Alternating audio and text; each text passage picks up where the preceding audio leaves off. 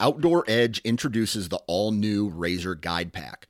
Coming in at 12 ounces and in a premium wax canvas roll pack for compact storage and travel, the Razor Guide Pack is seven blades in total, including a 5 inch replaceable blade folding knife, a 3 inch replaceable blade caping knife, and the flip and zip saw for wood or bone. Whether you're hunting the back 40 or chasing game deep in the backcountry, the Razor Guide Pack has it all. For more information, visit OutdoorEdge.com. You're listening to The Western Rookie, a hunting podcast full of tips, tricks, and strategies from seasoned Western hunters. There are plenty of opportunities out there. We just need to learn how to take on the challenges. Hunting is completely different up there. I've harvested 26 big game animals. You can fool their eyes, but you can't fool their nose. 300 yards back to the road turned into three miles back the other way. It's always cool seeing new hunters go and harvest an animal. I don't know what to expect. If there's anybody I want in the woods with me, it'll be you. Heyo, welcome back to another episode of the Western Rookie Podcast. I'm your host, Brian Krebs.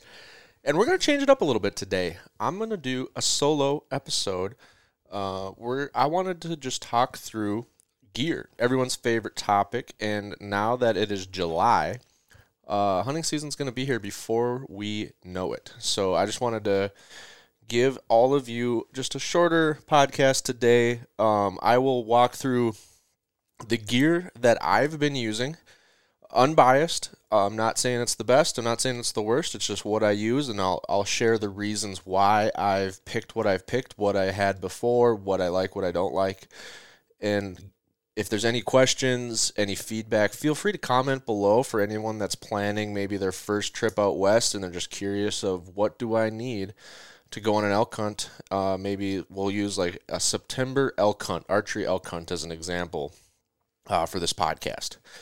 And before we do that, I want to give you guys all an update. So, we have closed on the farm. I'm sure you guys have heard us talking on the podcast lately. My wife and I just closed on a 40 acre farm. Great house, shop. There's a couple horse stables. I don't think we're going to get horses. And I'd say probably 36 acres of hunting land. So we are very, very excited about that. Uh, we got painting done. We will be moving this week. And then hopefully we can get some of the inside projects wrapped up so I can start planting some food plots and getting ready for this fall of deer hunting. So I'm very, very excited about that. I will do my best to make some video content about the farm and the progress, and that will go up on the Two Bucks podcast channel over on YouTube and some of the social medias. And so if you're interested in that kind of content as well, feel free to go check that out. But today, let's talk gear. Let's talk gear for an archery elk hunt because that's what I primarily do. That's the number one topic people ask us about is elk hunting and archery specifically. And we I have a archery elk hunt coming up this fall actually. So we'll walk through from head to toe the gear that I use and actually we'll go in reverse order. We'll go from toe to head and all of the the equipment alongside that. So starting off the list, boots and socks. The reason why I wanted to start out on the bottom is because I think it's one of the most important pieces of gear that will make or break your elk hunt or your western hunt is boots and socks, footwear. Because the first thing that usually fails is your footwear. And when you start getting sore feet, blisters, it's it's one of those things that just makes you it makes kind of all the wheels fall off the bus.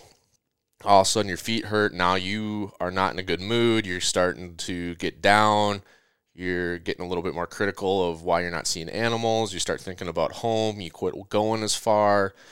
Just a whole bunch of things usually snowball as soon as the feet go. And I've been there.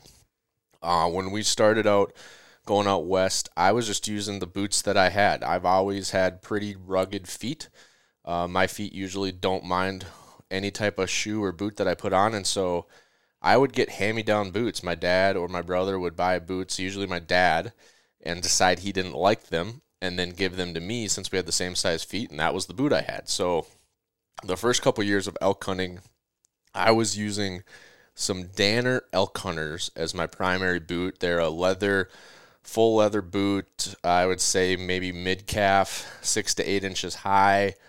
And they had the Air Bob sole, which is a sole, if you're not familiar with it, it's a sole that has like pillars coming down, very deep tread, pillar like tread, not like a road tire tread where you have like a track. It was very um, very isolated pieces of tread that would really bite in and really help you get good grip. And so they were a great boot, hunted with them for a while. And then my backup pair was a pair of Danner TFX. Those are the Coyote Tan military style boot, very lightweight, uh, very very economical pricing. I mean, they're they were cheap. I will say it. They were a cheap boot for for hunting, elk hunting, especially when you think of elk hunting boots. They were not expensive. And that being said, they felt good at first, but man, real fast they started to fall apart. Um, my feet started to hurt in them when I'd wear them. The stitching would break. I'd get blisters in spots I've never had blisters before, and so that's what really woke me up to those were not the right boot for out west because I usually don't get blisters. So if you know I'm getting blisters one day in, I was pinning it on the boots, and so I did that for a couple years. I would wear the Danner elk hunters every day in a row until they got wet, and then I'd switch for a day and uh, let those boots dry out and put up with the TFXs. And then I'd, as soon as they were ready, as soon as they were dry, I'd switch right back to those elk hunters because they fit so much better. And it is a good idea. It's always a good idea to bring two boots out west because chances are one of them will get wet, whether it's sweat, rain, maybe just have different wear spots and hot spots. And so it's not a bad idea to have two good pairs of boots that you fit – really well in and that don't give you problems so you can switch back and forth no matter what happens. If you just want change them up a day get some you know give some of the hot spots a break and and have a different feel that's that's why you bring two pairs of boots. Or god forbid it rains you get wet fall in a river. Well that happened to me a couple years ago in montana fell through a sinkhole and almost went waist deep a waist deep almost went chest deep in one of those high alpine bogs. And so that boot got soaked. I had to put on a backup pair of boot that day. And so I always bring two pairs of boots. And that leads me to the current boot. My backup, the TFXs, finally fell apart about a week before a back to back elk hunt in 2019. I was going to go to North Dakota for a week, or I was going to go to North Dakota for as long as it took to fill that tag. And if I got it done in time, I was going to go to Montana for a nine day after that and I was down to one pair of boots for this what could have been 22 days of elk hunting and turned into 19 days of elk hunting. And so I went to Scheels and I was thinking I was going to buy another pair of the Danner elk hunters because that's what I had and that was what I was using. And while I was there, I started looking at that Kenetrek set. And I knew Kenetreks were good boots, nothing bad about them. A lot of people use them. A lot of people love them. I tried them on. Sure enough, they felt really good. And the salesman convinced me to buy them, but man, did that hurt. I mean, the Kenetreks are, I think, 430 to 485, depending on on which set you wear. So it isn't an investment. And the reason I bring up the Kenetreks is because I bought those. I did not break them in. I went straight out west and I hunted in those boots for 19 days. I think I took a three day break in the between the two hunts, but 19 days of elk hunting in one month without breaking those boots in. I wore them every single day. I did not sweat them out. I did not get wet. I did not have to break out my backup pair of boots. I got zero blisters. And so when you start to think about it, when was the last time you wore a boot without breaking it in out west and didn't get any blisters?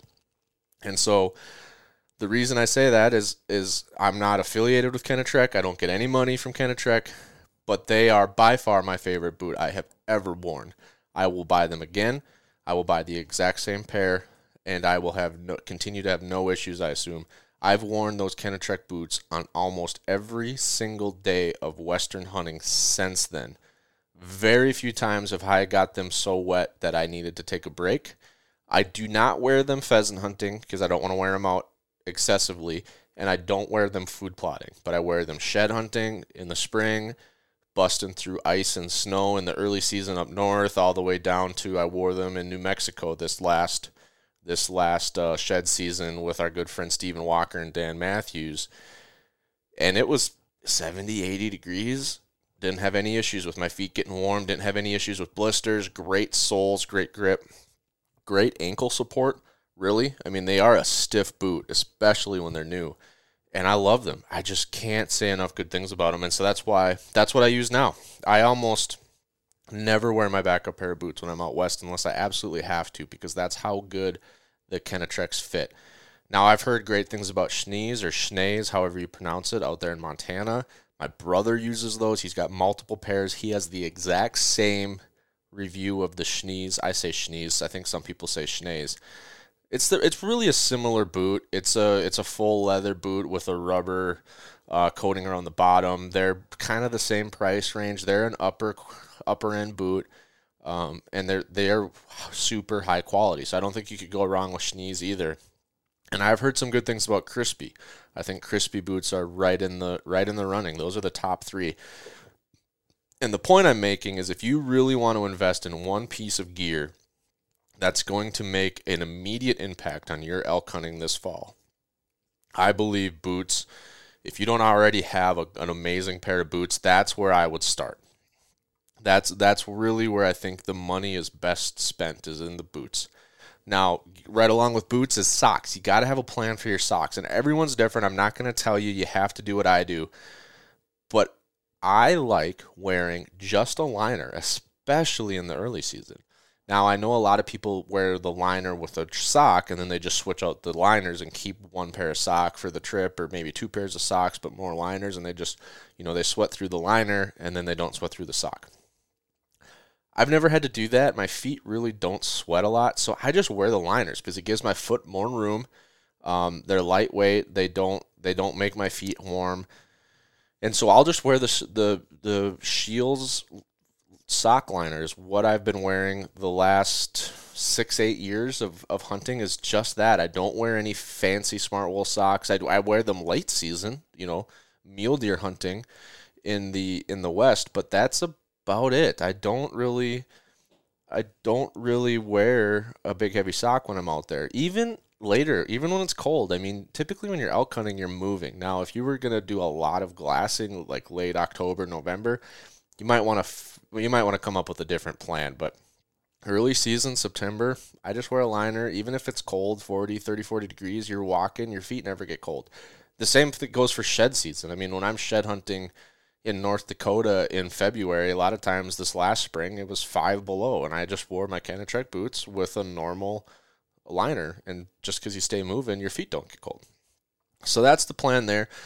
The what I really want to encourage is just test it out though. Don't don't buy a pair of Kenetreks and then not break them in like I did. The only reason I did that is because I didn't have a choice. My my elk hunt was in five days, and so I didn't really have a time to break them in. But break them in. Buy the socks you think you want to use. Buy one pair.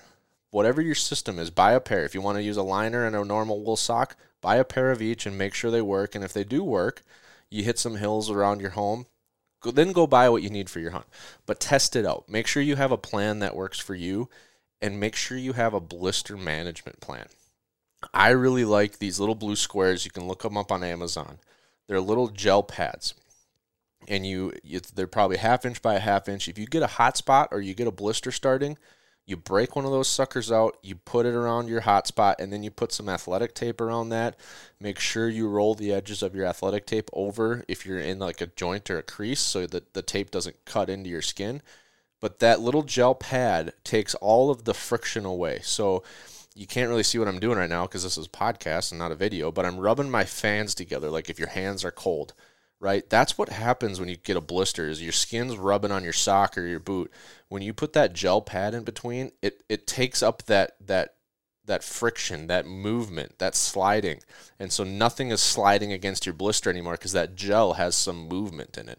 And it will usually fix your blisters in a day or two if you can keep that in the right spot. Sometimes it, the tape wears off or it it moves on you as you're hunting, but it's better than nothing. So have a plan have a plan for your footwear, and that's where I think the the best bang for your buck is. Now let's move up. Pants. I wear Sitka. You don't have to wear Sitka. I really do enjoy Sitka though. Um, but what I do think is important is as a pant that breathes and has the four way stretch in it because you're constantly stepping over logs, going through downfall, uh, you trying to trying to take a stride, climb a mountain, and that four way flexibility, especially in the crotch and the seams, really allows you to have that movement, that range of movement and flexibility that you need. And it it's when you're wearing a pant that just fits and moves well and is made for what you're doing. What I've noticed is I almost like don't even notice it compared to if you were wearing a big heavy set of like denim jeans or Carhartts. I know the first comment on this podcast is going to be I've hunted, uh, you know, my grandpa used to elk hunt every year in Carhartts. Yeah, it's possible. You can do it, but it's a lot more comfortable without those because every step you take, you're not fighting against that heavy, tough fabric, especially like stepping over logs or climbing uphill. You're not you're not binding at every step. And so I just encourage you go find a pair of pants that you really like that are super comfortable because you're already going to be miserable on your elk hunt. Whether you're too hot, you're too cold, you're tired, you're sweaty, you haven't slept enough, you, you're packing out an elk and you're sore, whatever it is, you're gonna be uncomfortable. So don't don't go into it being uncomfortable because you're wearing a pair of pants that you don't like. Go find a pair that fits you well, that moves and breathes, especially in September. You don't need a lot of insulation. You just need to really protect your legs from the brush, from from cactuses or or brushing up on on scrub oak. You know, that's what you the pants are really for and concealment, a little bit of concealment. But if it wasn't for the brush, I mean, you could get away with gym shorts. And some people do hunt in shorts. So get a pair of pants that you like. Like I said, I really like Sitka. I've got five or six pairs of them, and I'm so happy with them that I probably will stay with Sitka. And I, like I said, I don't get any money from Kenetrek. I don't get any money from Sitka. Maybe that'll change one day, and you'll be the first to know. But but right now, it's just my favorite, the favorite product, and and that goes right along with the tops. Um, I wear Sitka tops. I like when I'm archery hunting, especially you know south of. Uh, south southern Rockies, you know, Colorado. This year we're going to southern Colorado. Um, even when we're in southern Wyoming, it's usually warm. And so I'm usually wearing the lightweight tee, the lightweight hoodie. It comes with a face mask, which I really also like when you start getting into the herd and there's elk around and you're getting close. I pull that face mask up, helps conceal a little bit of the white around your face. And and it's really lightweight, really breathable. And so that's my favorite if it does get chilly, you know, most mornings it is pretty chilly no matter where you are. And so sometimes I'm wearing that heavyweight hoodie, that the long sleeve heavyweight hoodie. So that's more of a I wouldn't call it a sweatshirt by any means, but it's kind of getting to that I'd say extra light sweatshirt stage where you know, if you're back home and you got like a crisp morning or a crisp evening, you might want something about that weight, but not full blown hoodie, you know. And that's uh, that's a really nice that's a really nice weight for for early mornings, cooler days, a little breeze, um, keeps you comfortable all day long. So I'm I usually have both of those in my pack because they're so light um, on a warm hunt. Now, if it's cooler, if it's really windy if the weather's kind of, you know, looks like it could rain, maybe not rain, I generally always have my Jetstream. The Jetstream is like the hoodie level. Um, it's windproof. It's got a little bit of insulation, not a lot. It's really a jacket that, unless it's really hot and sunny, if it's like cloudy or 60 degrees and cooler, you can wear it all day long and not get too warm, even when you're hiking and walking. It's got some pit uh, pit zips. Uh, you can open it up, breathe it out a little bit. But I wear that jacket, that Jetstream jacket. I think I've worn it. I would say 80 to 90 percent of my hunts since I bought it. And so, I mean, days. You know, I didn't wear it in New Mexico because New Mexico shed hunting was pretty warm. But I wear it from negative five up in North Dakota all the way to probably 60, 65 degrees on a on a hunt. And so that's been 90% of the days I've hunted with it. I've I've legitimately worn it hundreds of times. I wear it bow hunting back home, whitetails, I wear it rifle season whitetails. uh, every every rifle season for sure out west. It, the temperatures, that jacket, it's one of the most versatile tops and jackets I've ever worn. And so that would be a close second, honestly, with the wind protection because it's always windy in the west, and it's just the perfect amount of insulation. If you wear it over that like heavyweight, that heavyweight hoodie shirt, between that shirt and the jacket, now you've got a you know, now you got a, a decent, like a full on hoodie level insulation, um, plus the wind protection and a little rain. It's rain resistant. I, I mean, I wouldn't want it in a downpour, but if it's to mist or sprinkle, it keeps you dry. Now, along with that, I usually have a Kelvin top. Now, the Kelvin Light is like a puffy um, Primaloft um, synthetic puffy jacket. It's not super puffy. And so I usually have that because that's like ounces, single digit ounces. It's so light. And if you combine any of those three, like the Kelvin Light hoodie with the Jetstream, you know, now you have a pretty insulated windproof jacket. And that's what I wear, you know, rifle hunting in Montana when it's 20, 30 degrees and cold and windy. I wear that and I stay pretty warm, especially with like a with that heavyweight hoodie. And so that's kind of my top system is I, I pick pieces that are light and each one's kind of got its own role. I got the wind, in, I got the windbreaker, I got the insulation layer, I got the the base layer.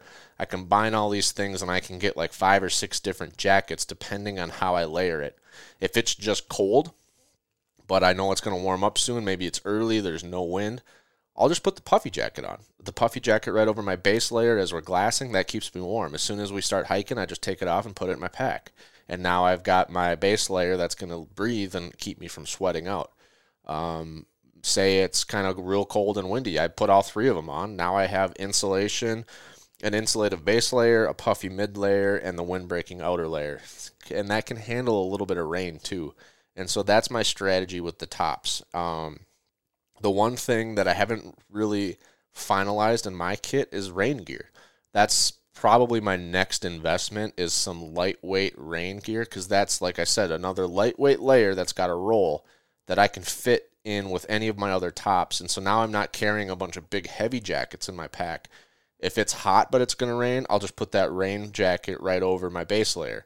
If it's kind of cool and it's going to rain, I'll put the rain jacket over my Jetstream or over my Kelvin light. And so that's how I can kind of mix and match what I need and that'll handle the that system that I just explained, that's what I wore uh, shed hunting in North Dakota when it's five ten below, and I'm legitimately five or ten below. You can you can go to my Instagram and see the picture of the of the uh, the frost build up on my beard. I mean, it is cold, and that's what I wore. And as long as I'm moving, I'm staying plenty warm.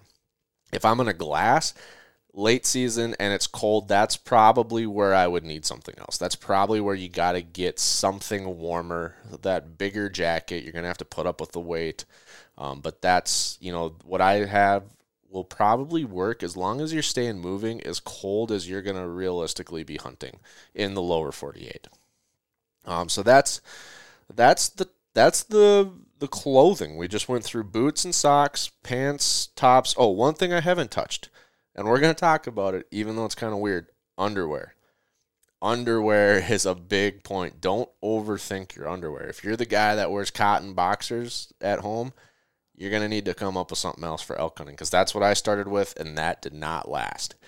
So the cotton, you sweat it out, it binds, it, it, it's just no good. Trust me on that one. If you haven't tried it before, I encourage you to come up with a different plan. I went from that to the you know the high tech merino wool boxer briefs, and I just didn't like them. I know a lot of people do, and and you might find those are your favorite. I, for whatever reason, I didn't like them. I felt like they were too hot. They maintained a little bit too much moisture. I mean, they are w- moisture wicking, but they also hold on to a little bit of that moisture. And I just, I did it for a year, maybe two, and I just, ah, you know, it's something where I knew it wasn't right because I throughout the day or throughout the hike, I was thinking about how uncomfortable it was. And if I'm thinking about a piece of clothing and how uncomfortable it is, that's telling me it's not the right piece of clothing. You know, I go back to the boots, I go back to the pants. I never think about them because they're so comfortable. I don't my mind doesn't go there. There's no issues, there's nothing that grabs my attention. I'm free to focus on the elk hunt. And so with those merino wool boxers, there's just I don't know something wasn't sitting right. And so I kind of went back to the drawing board and I said, you know, I need something that's flexible, you know, stretchy, expandable, whatever. You know, I want to be active. I'm going to climb over stuff. I don't want anything to bind or give me wedgies. So we're probably in a brief. Um, the merino wool was too hot, collected too much moisture, didn't like that. And so what I landed on was, well, hey, I work out. I do all kinds of crazy stuff in the gym, and my compression shorts are always where they need to be. I mean, it's as simple as that. They're where they need to be. They're doing their job. They never bind or constrict me. They never keep me from doing a movement, and they don't hold a lot of moisture. I mean, like they they it's they. I mean, obviously, if you're going to be sweaty, they're going to be damp, but they're not like holding on to a lot of moisture. And so that's what I started wearing. I started wearing Under Armour compression shorts. Um, I've got a couple pairs that have the fly in the front, so you can you know go to the bathroom a little easier. But most of them don't. I just unbuckle the belt and you know take care of business. And I've been really enjoying that. So don't overthink something just as simple as Under Armour compression shorts. Just because it's not camo or doesn't come from a hunting or a traditional hunting company doesn't mean it can't work for you. And so that's just what I wanted to say because I think that's one thing that could be easily overlooked is don't forget about your underwear. Uh, and so that covers it. That truly does cover it. Uh, for hats, I bounce around. Uh, you know, I'm bald now. If you if you follow me on Instagram, you can probably tell. And so, if I wear a mesh back hat, I'll get some pretty wicked tan lines based on the seams of my hat. And so sometimes I'll wear like a Mountain Ops Flex Fit. I think this year I'm going to try to find like the Sitka bucket hat just to keep my movement profile consistent as I turn my head and maybe help a little bit with the sun since we are going to be, like, as I said, in southern Colorado. Uh, we might not have quite as much black timber coverage. You know, if you're in the black timber, you're not going to get sunburned. But if you're out in the if you're out in the open, September, southern Colorado, I think you you could probably get sunburned. and I just don't like being sunburned. Like I said earlier, you're already going to be uncomfortable in the hunt anyway. Don't go into it with a plan to be uncomfortable by uh by having sunburn. And so that with that, now we get into the fun stuff. Pack and accessories. So the pack if the boots are the best bang for your buck, I would say the next best bang, next best value in my mind could easily be a tie between a good pack and um, as honestly as crazy as it sounds, that Jetstream jacket. I mean, if you could only give me two items, if I could pick two of my own items and then somebody had to pack the rest of my bag, I'd for sure number one pick is going to be my Kenetrek boots. I'm making sure those get in. After that, I don't know if I'd rather have my Jetstream jacket or my pack, but it's one of those two. And then the rest of it, I'll put up with whatever they pack with me. Um, but the pack is important. When I first started elk hunting, I used what I had, which was a Christmas present. And it was a great pack. It was the Cabela's bow and rifle pack. It's got a big bag. It's it's basically a big school bag backpack um, that's camo and it has a bunch of pockets, but it didn't have a waist belt. I don't think. Maybe it maybe it did. I can't remember, but it did not have a frame. It was just the sack. No internal frame, um, no stays, no external frame, nothing like that. I mean, you could pack basically pack as much weight as you could fit in a sack and carry on your shoulder, but it's not going to be comfortable.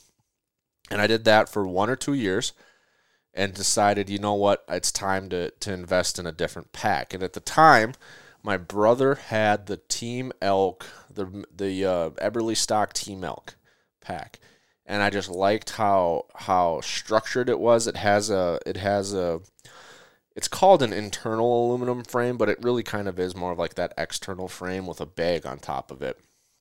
And so it's got the it's got a, aluminum frame bottom shelf with a bag. It's got the belt. It's got the load lifters. It's a really nice pack, honestly. It's got a top lid. Everything about the pack was pretty good, and I liked it for a long, long time. I still have it actually. Um, it had a rifle scabbard in the in the stays, so kind of like right next to your back. your rifle could go in a scabbard. So the stock of your rifle is right behind your head and the barrel is, you know, pointed straight down. So it's always in a safe direction.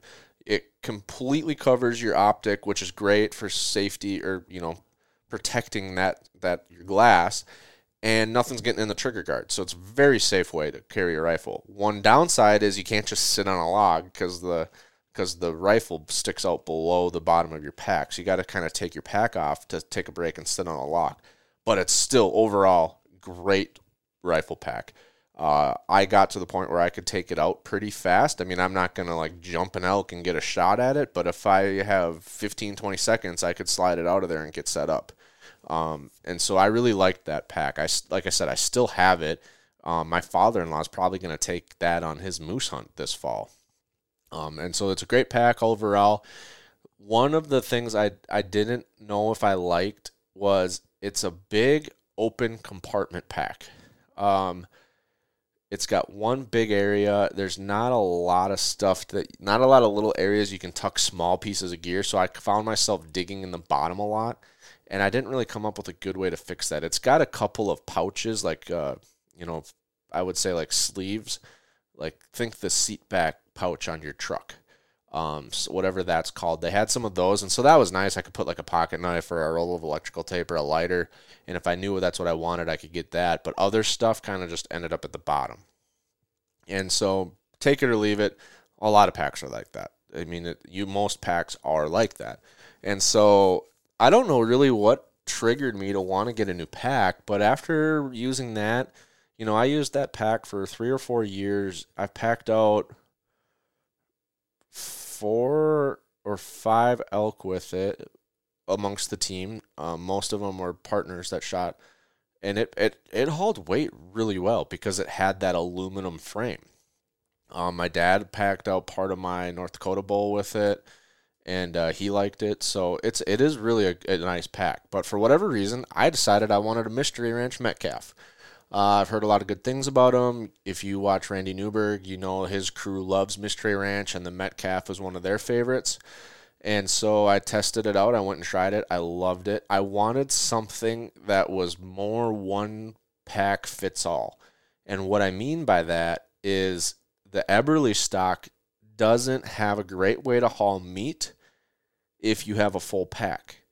And it's because it's got the frame, it can haul the weight, but the bag is is between the frame, right? So you got when you think of a pack frame, you have the the support going up the back, the stays as they're called, and then you got the bottom shelf. It kind of makes an L. And you put your meat on the L as close to your back as you can to to have good center of gravity and balance. Well, the Team Elk pack has that L is filled in with the pouch or the bag. And so when it comes time to shoot an elk, we like to take out as much as we can on the first trip out because it's a free trip. You got to come out anyway. And so what we'll typically do is is carry as much as we can, whether it's a quarter, whether it's the trim meat, the back straps, whatever. We want to carry something out on the first trip. Then we go we used to go back, get help, get traditional pack frames with no bag, and then do all the heavy lifting. And what I wanted was a pack that could pretty much do it all.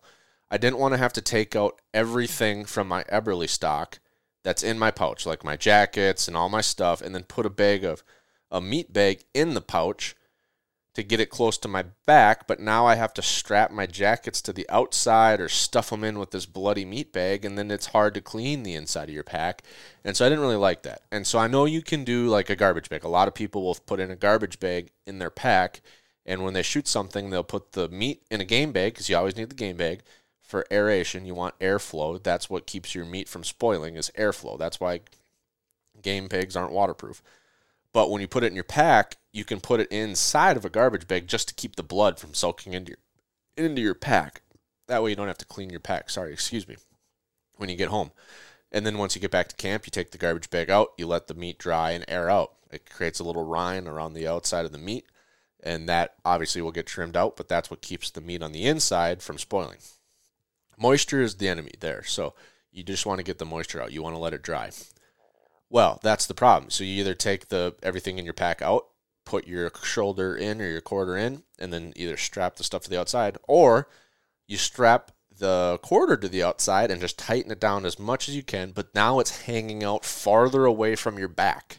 You know, it's another layer away, which is going to cause more torque. And that torque is going to go right into your lower back. It's going to pull on your shoulders. It's going to pull you up. So now you're going to have to bend over forward to balance.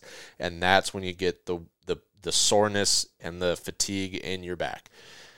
And so I was like, well, I just want one size fits all. And the other thing, it doesn't work great for shed hunting because that bottom bar, that bottom of the L, kind of always sticks out and it's in the way for strapping antlers to the back of it. And so I decided the Mystery Ranch, I wanted to try that and I loved it. With the Mystery Ranch, just some of the differences. Um, one difference, it does not have that rifle scabbard. So that's also where I put my water bladder when I was doing a ri- uh, archery hunt, is in the rifle scabbard. So I lost my water bladder spot. I lost the way to carry a rifle. And so that was kind of a, a bummer. I really liked that rifle scabbard, but the Mystery Ranch fit my back better. It had better stays. It's lighter. It's significantly lighter. But the main feature that I bought the pack for was the Mystery Ranch the way the pack is designed is it has a frame and it has a bag. And the bag is attached to the frame with buckles and straps. But when you shoot an elk, you can unclip some of the buckles, loosen them up. The bag bounces back off. So, you know, we're looking at we're looking at a, a person standing upright, you know, from the side. If he's facing the left, the pack's facing the right. When you shoot an elk and it comes time to carry a quarter out, you can unhook the bag and and pop it out. So now the pack or the bag moves out to the right. The frame stays on your back, so that stays where it was. But now you have this gap in between the bag and your pack frame.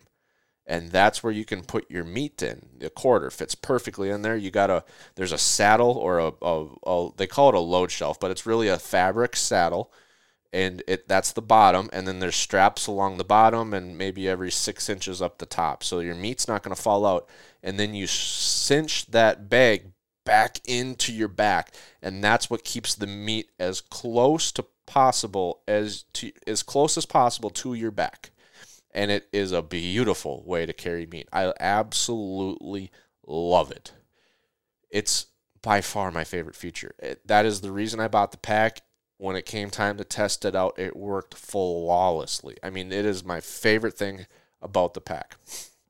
Continuing on though, it's got a it's got a top lid and the top lid has two pouches that are really good size pouches. They're probably six to eight inches wide and a foot deep, or depends on which way you look at it, six to eight inches tall and a foot wide.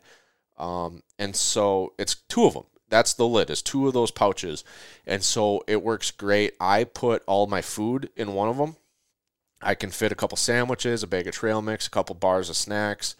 I can fit all of that in one of them and then the other one i usually put since i'm trying to be a you know since i'm trying to be a content creator i try to put cameras batteries cables chargers in the other one. Sometimes I'll put gloves if I just want to take them off quick and put them in a pouch so I don't lose them, or or a stocking hat if I wear a stocking hat under my ball cap in the morning when it's cold, and then I'll put my ball cap on.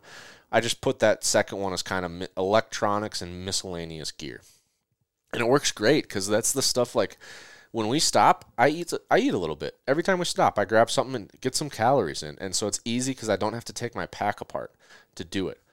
The pouch um, the big pouch is is an open pouch again, and it doesn't have those seat back uh, slots like the Eberlestock is. So that part I kind of went backwards on. I got a really good lid, I got a really good meat carrying system, but now I'm back to this big open pouch.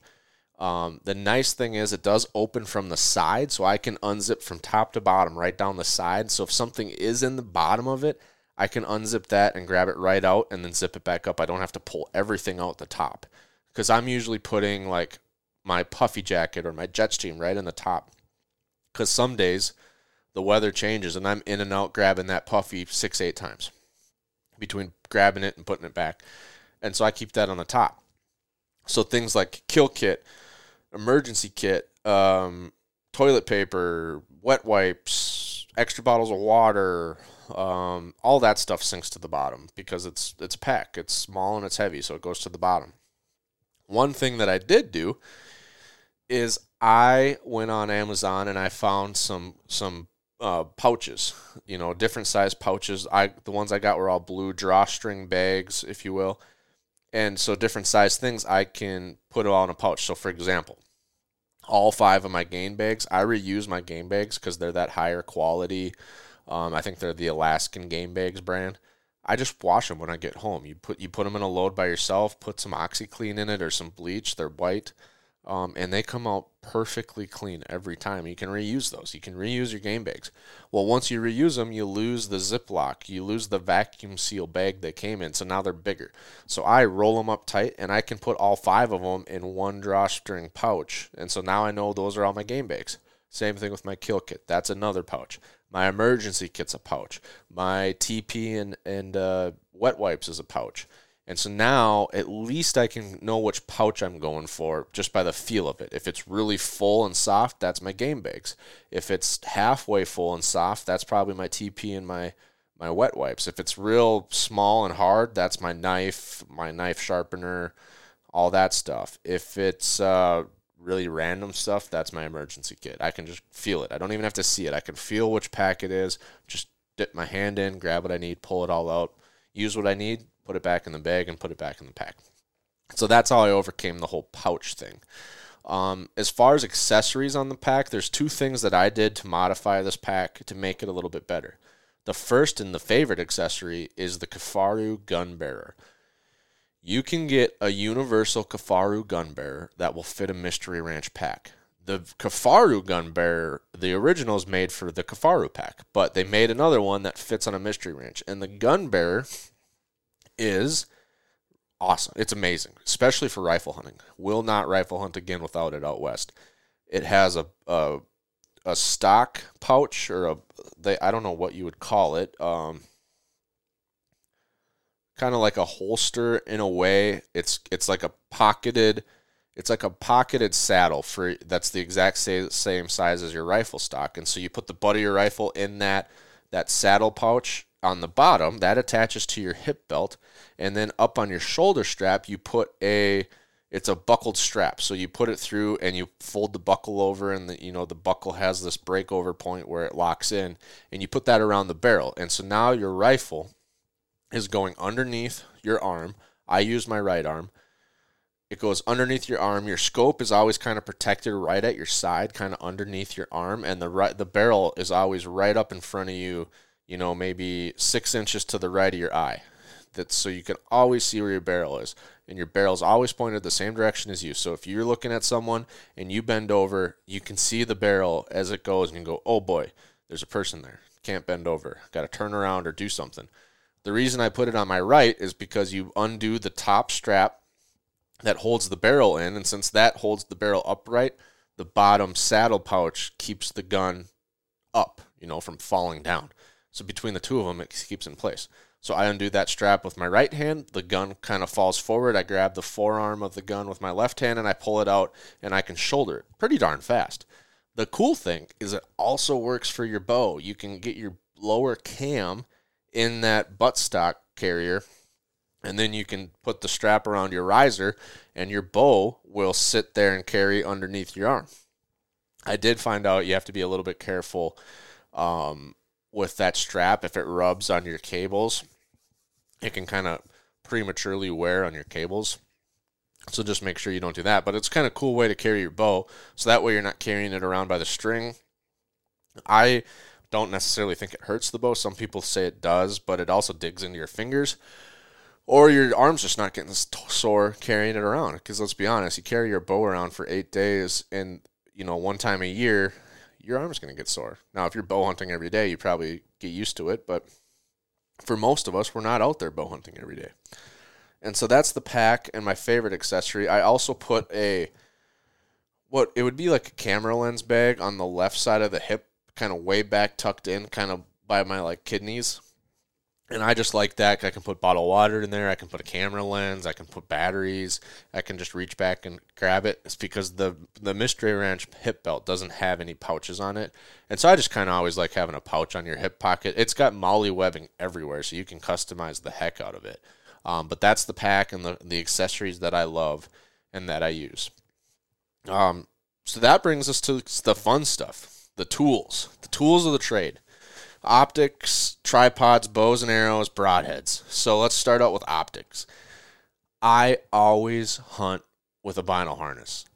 I always hunt with the bino harness. My bino harness, I wear it scouting. Like if I'm just going to drive around and scout whitetails, I put my bino harness on because that's where I keep my binos. Pull them up, park the truck, look, nope, that's a doe, put them back in. I've worn the Alaska Guide Creations bino harness every day out in the field for seven years, and it has nowhere near worn out. I mean, I, this thing will last easily another seven. It is phenomenal. It has, as I look down on it, main compartment binos. I run 1042s. I think you could fit 1050s in it. 1250s, you might have to get the bigger size. On the left side, it's got a zip pouch. I put if I'm rifle hunting, I put a couple spare bullets there. That way I know where they are. I don't have to dig in my pack. Um, I have some elk calls in there. I might have face paint in there.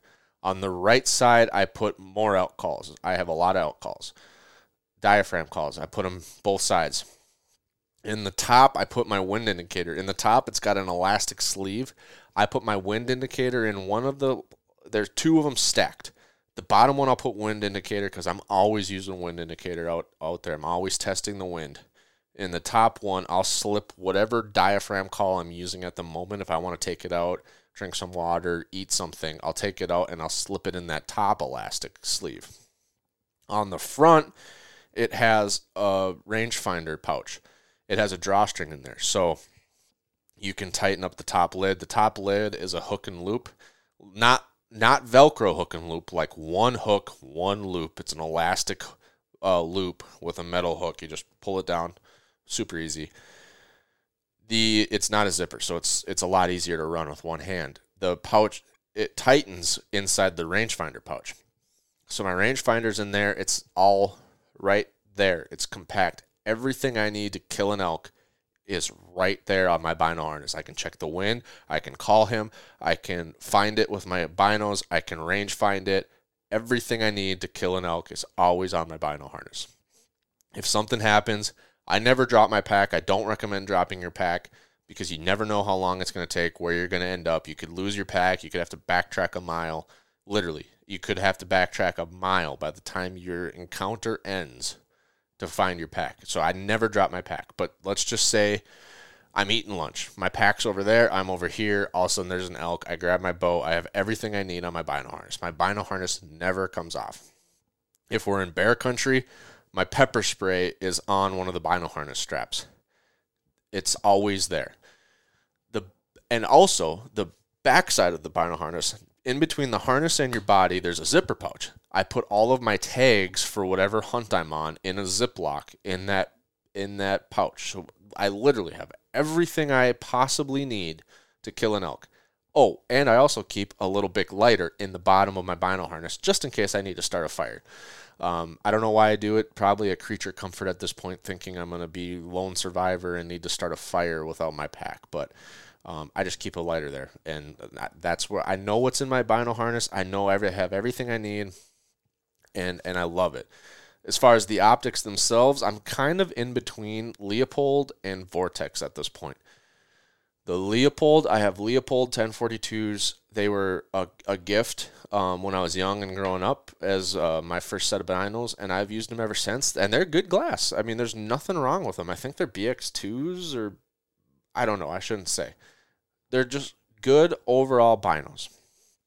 I am thinking about do switching to 1250s though. I do find quite often I'm trying to look through binos and like pick out a shed or or really scout and glass with my binos and I just really would like a little bit extra light and a little bit extra power. So that's why I'm thinking about getting 1250s for my next set. Um, and as far as my rangefinder, that's the Vortex 1800 Ranger. Um, I'm super impressed with that little sucker. So I bought it for the North Dakota elk hunt because I needed a good rangefinder, and my old one just wasn't working past 200 yards. Very finicky. So I went and bought the Ranger, um, the Vortex Ranger, lifetime warranty on electronics. When was the last time you saw an electronics company give you a lifetime warranty? but Vortex does. And so I was like, all right, is this thing really that good?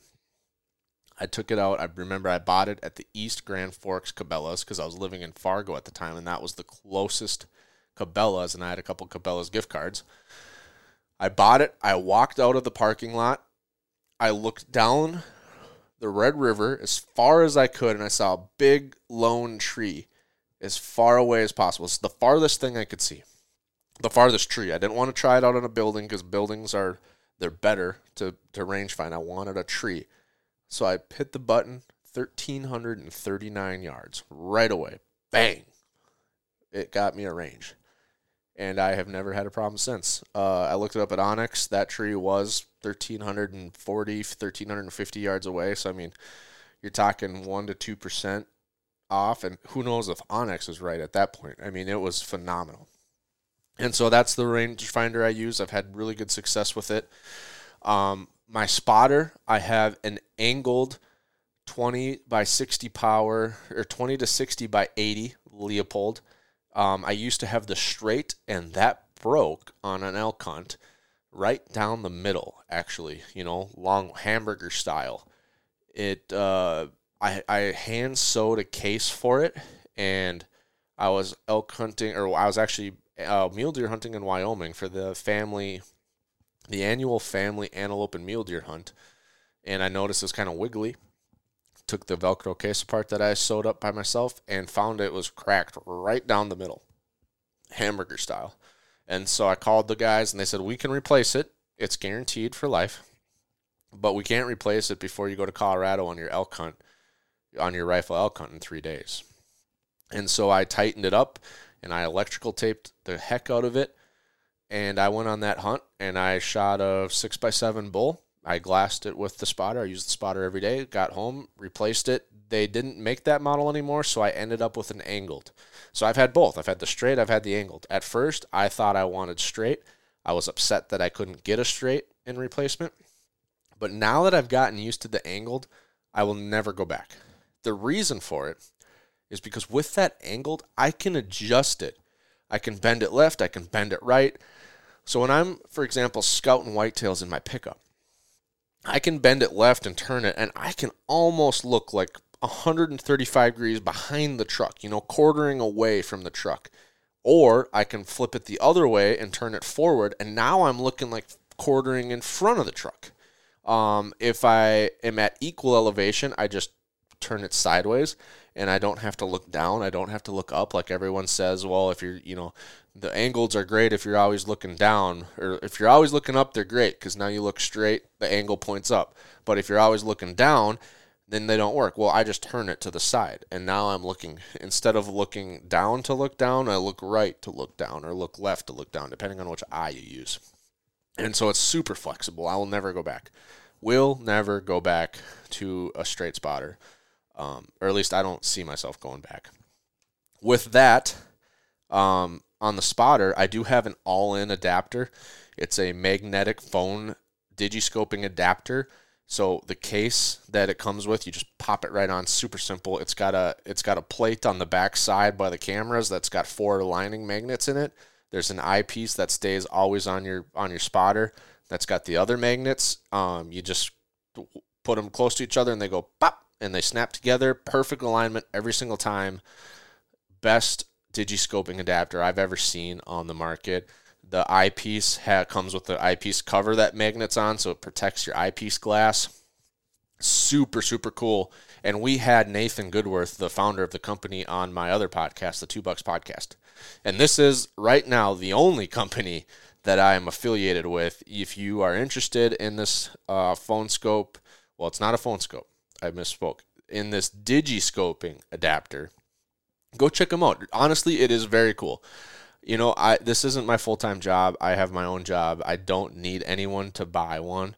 Um, I do get a little kickback, but you can also get 10% off by using the code two bucks. One word, T W O B U C K S. That's the other podcast. Two bucks gets you 10% off on an Ollin digiscoping system. Right now, they have like a lot of optics Swaro, Vortex. I think they got some Leupold. Uh, I thought they were coming out with some other ones, so go check them out.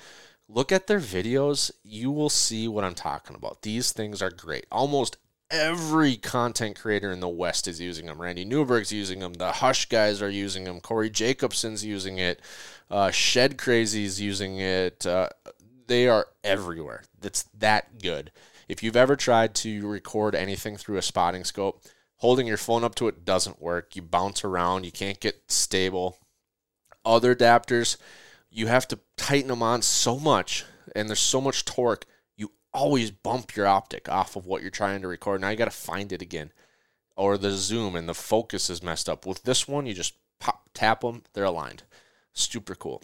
So that's my one plug for the whole podcast. Out of all the gear I use, that's the only plug. Now, uh, tripod. I use, well, wait, we got one more optic left. Rifle scopes.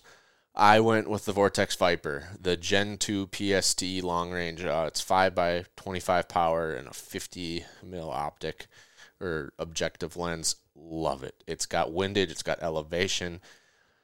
Love that scope. And so that's where I mean. I'm halfway in between. I got a spotter and binos from Leupold. I got the rangefinder and the rifle scope from Vortex.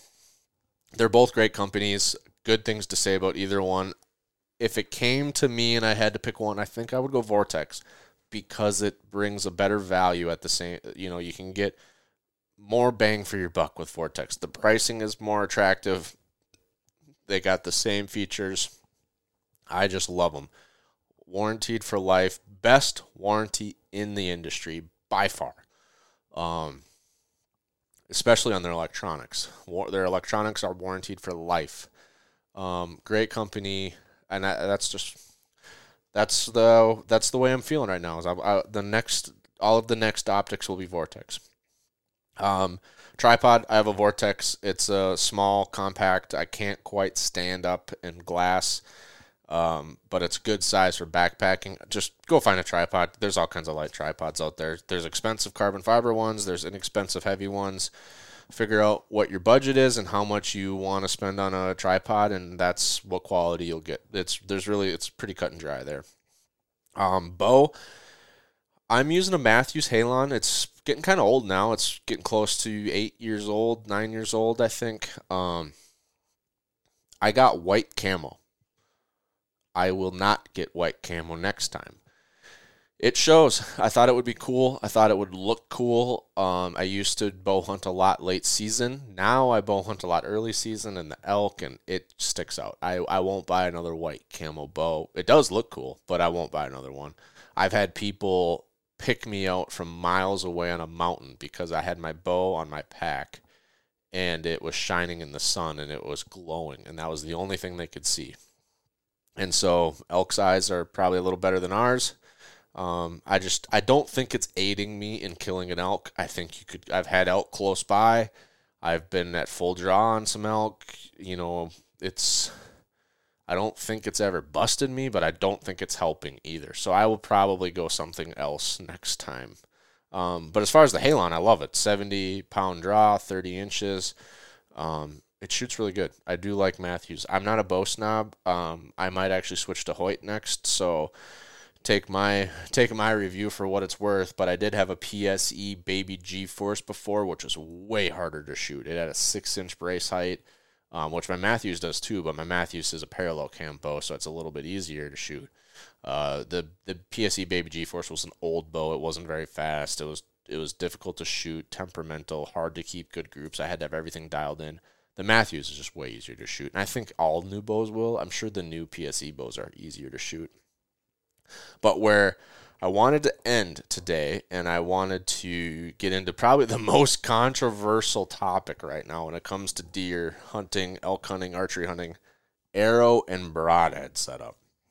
Now, we'll have people on the podcast that say both, they'll say it either way.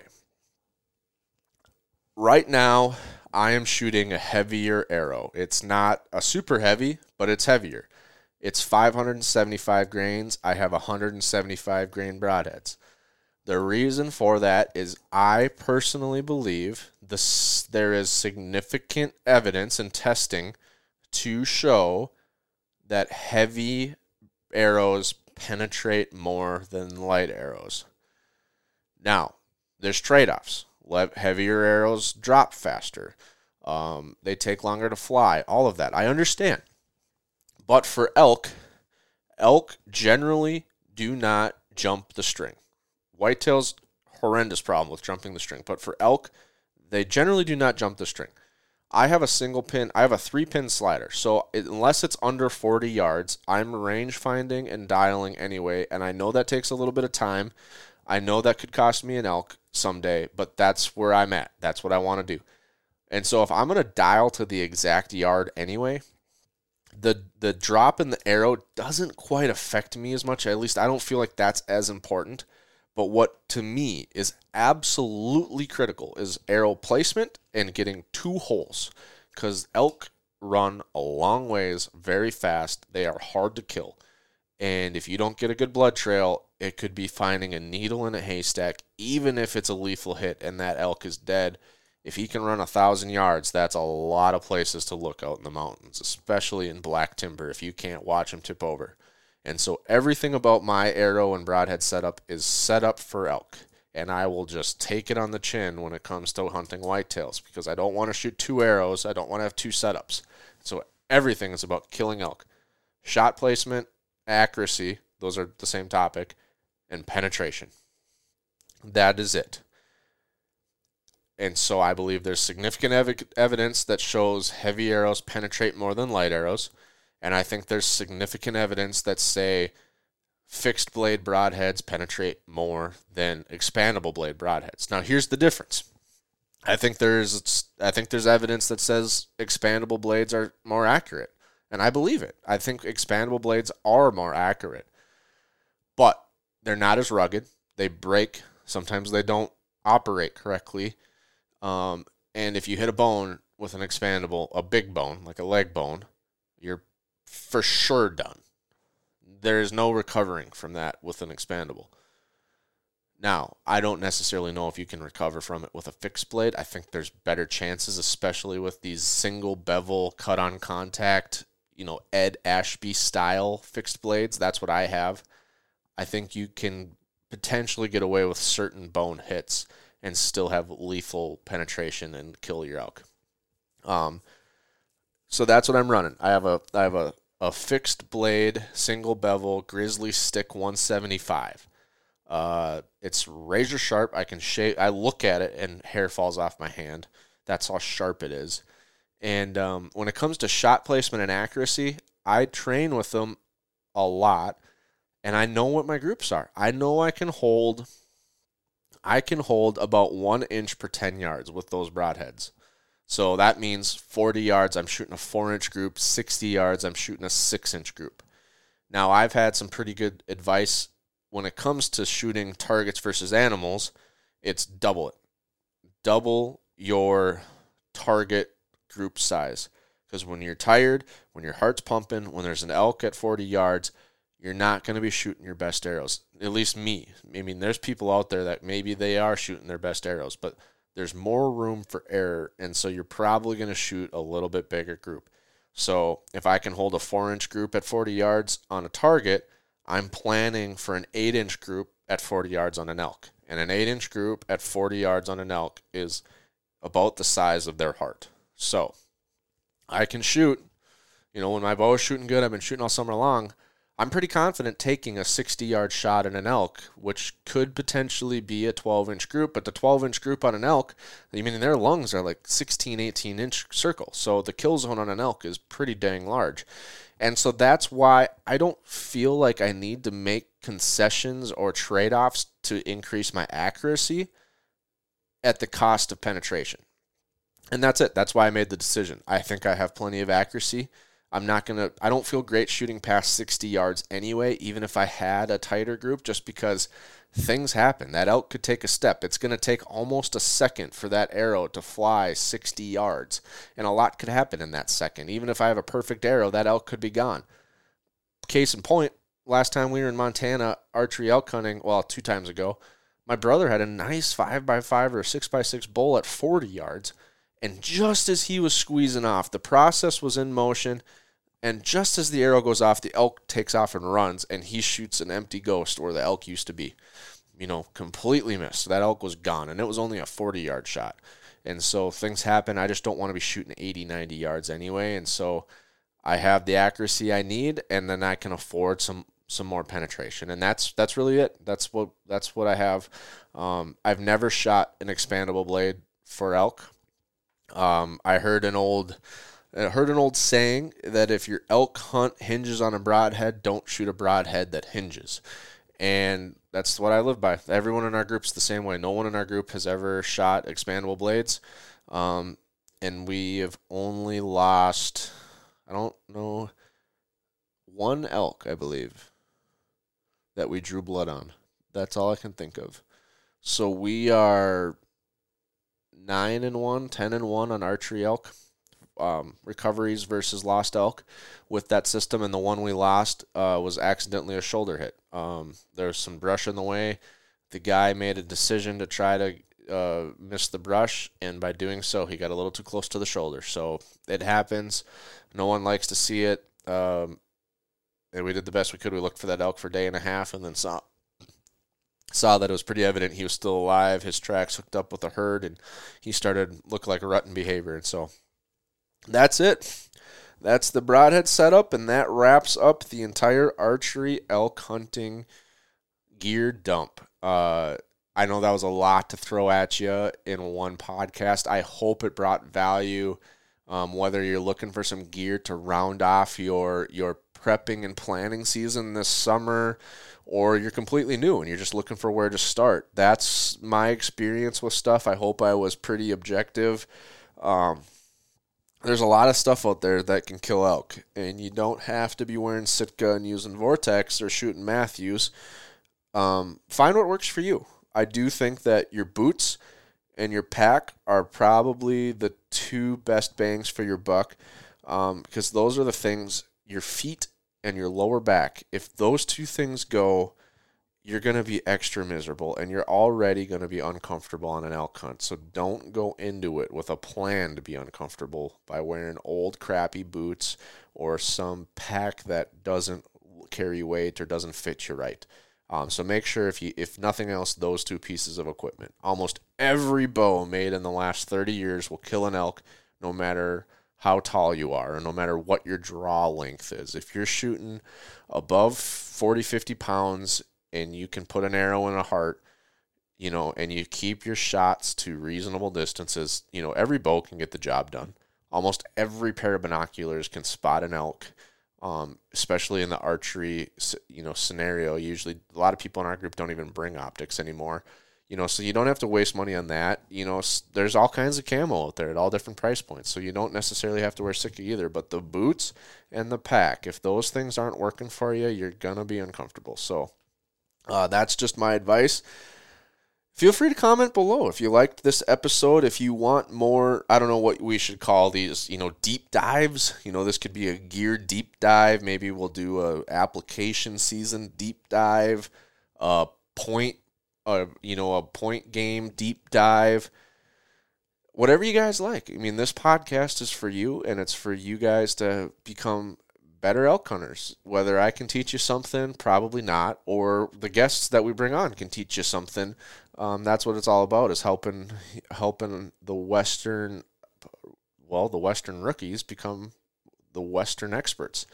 Um, and so drop a comment, send an email, brian at thewesternrookie.com, or you know comment on social media wherever you wherever you listen to this podcast feel free to let us know what you think of this episode, this format. We're not going to do them all the time. We're going to still stick to having guests, but if you liked this format and you want to hear more deep dives, let us know. Thanks for listening and have a successful summer getting ready for elk season. Talk to you next week.